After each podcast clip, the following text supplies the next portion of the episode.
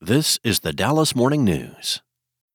Sign up to The Economist for in depth curated expert analysis of world events and topics ranging from business and culture to science and technology.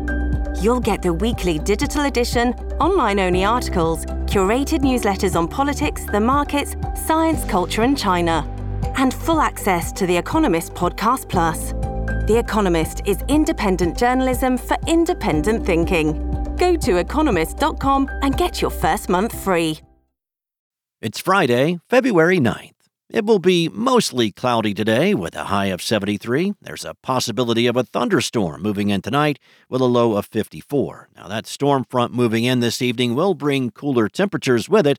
Saturday will be drizzly with a high of 60. Additional rain and the possibility of thunderstorms on Sunday will drop the high down to the mid 50s. Here are today's headlines. At least 10 North Texas school districts have closed schools due to illness at some point in the last month. These districts represent about 6,000 students who have missed at least one day of school in the last month, according to the Texas Education Agency's enrollment data for this school year. Most of these districts were closed during the last week of January, but one, Frost Independent School District, just announced closures on Tuesday this week the district will reopen on Monday after custodial staff members have sanitized buildings. Emergency room visits for flu cases sharply increased in the last week of January, nearly matching the previous peak just before Christmas, according to the Texas Department of State Health Services Respiratory Illness Dashboard. The dashboard also reports that flu ER visits are highest among school aged children, similar to national trends. Dallas ISD said Thursday the district is seeing a typical flu season. Up next, a Dallas City Council discussion to update the public on recommended projects for a proposed $1.25 billion bond ended in minutes Wednesday with no talk of those ideas after a weekend memo from Mayor Eric Johnson led to confusion on the scope of the briefing. The City Council as of Friday, was scheduled to talk about proposed bond propositions and a draft project listing for the package, which voters could vote on in May. The mayor sent a memo to City Secretary Bilierae Johnson on Saturday, asking the briefing agenda to be changed to a discussion focusing on where the council decided to assign a total of $75 million in bond money and proposed projects.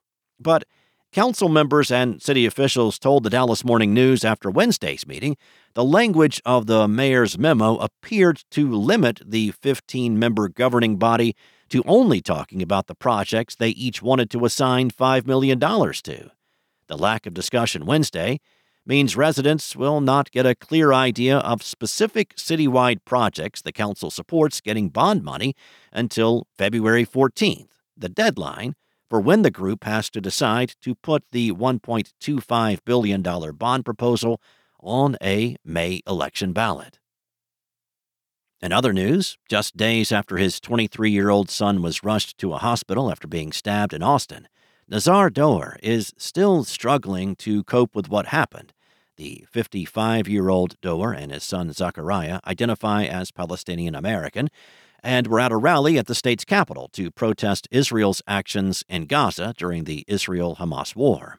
After the demonstration, Zachariah, who lives in Arlington, decided to stay in Austin a while longer and hang out with his friends. Doar was near Waco when one of Zachariah's friends called to tell him his son had been stabbed. According to police, officers were notified at about 7 p.m. of a disturbance near the University of Texas at Austin. Responding officers found a man with injuries that were not believed to be life threatening.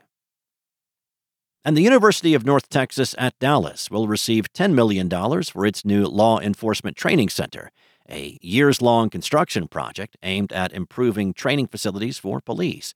The Communities Foundation of Texas's grant marks the largest philanthropic gift in the university's history and helps pave the way for a new Dallas Police Academy by 2027.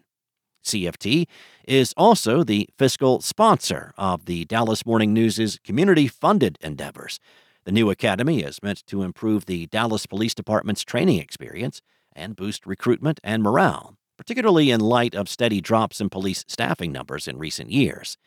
City officials have repeatedly decried the worn down state of the current academy, which houses about 300 police recruits. Officials said the new academy represents an investment into the heart and soul of the department. Thanks for listening. For more on today's stories and the latest breaking news, visit dallasnews.com. Enjoy your weekend, and I'll be back Monday with more from the Dallas Morning News. Want to learn how you can make smarter decisions with your money? Well, I've got the podcast for you.